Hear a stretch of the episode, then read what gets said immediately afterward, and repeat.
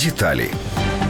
У доповіді говориться, що загроза тероризму зростатиме в найближчі десятиліття. Вона буде виходити від невеликих груп і окремих осіб, озброєних новими технологіями та ідеями. Також автори доповіді вважають, що невизначеність щодо США, ослаблення міжнародних прав людини і норм щодо запобігання конфліктів буде стимулювати Китай і Росію кинути виклик американському впливу. В американській розвідці відзначають, що в той час, як повномасштабної війни можна уникнути, відмінності в цінностях та інтересах між державами і спроби встановити регіональне домінування приведуть до поділу світу на сфери впливу. При цьому в доповіді говориться, що ці ризики в перспективі також можуть створити можливості для урядів, суспільств, груп і окремих осіб побудувати більш обнадійливе і безпечне майбутнє.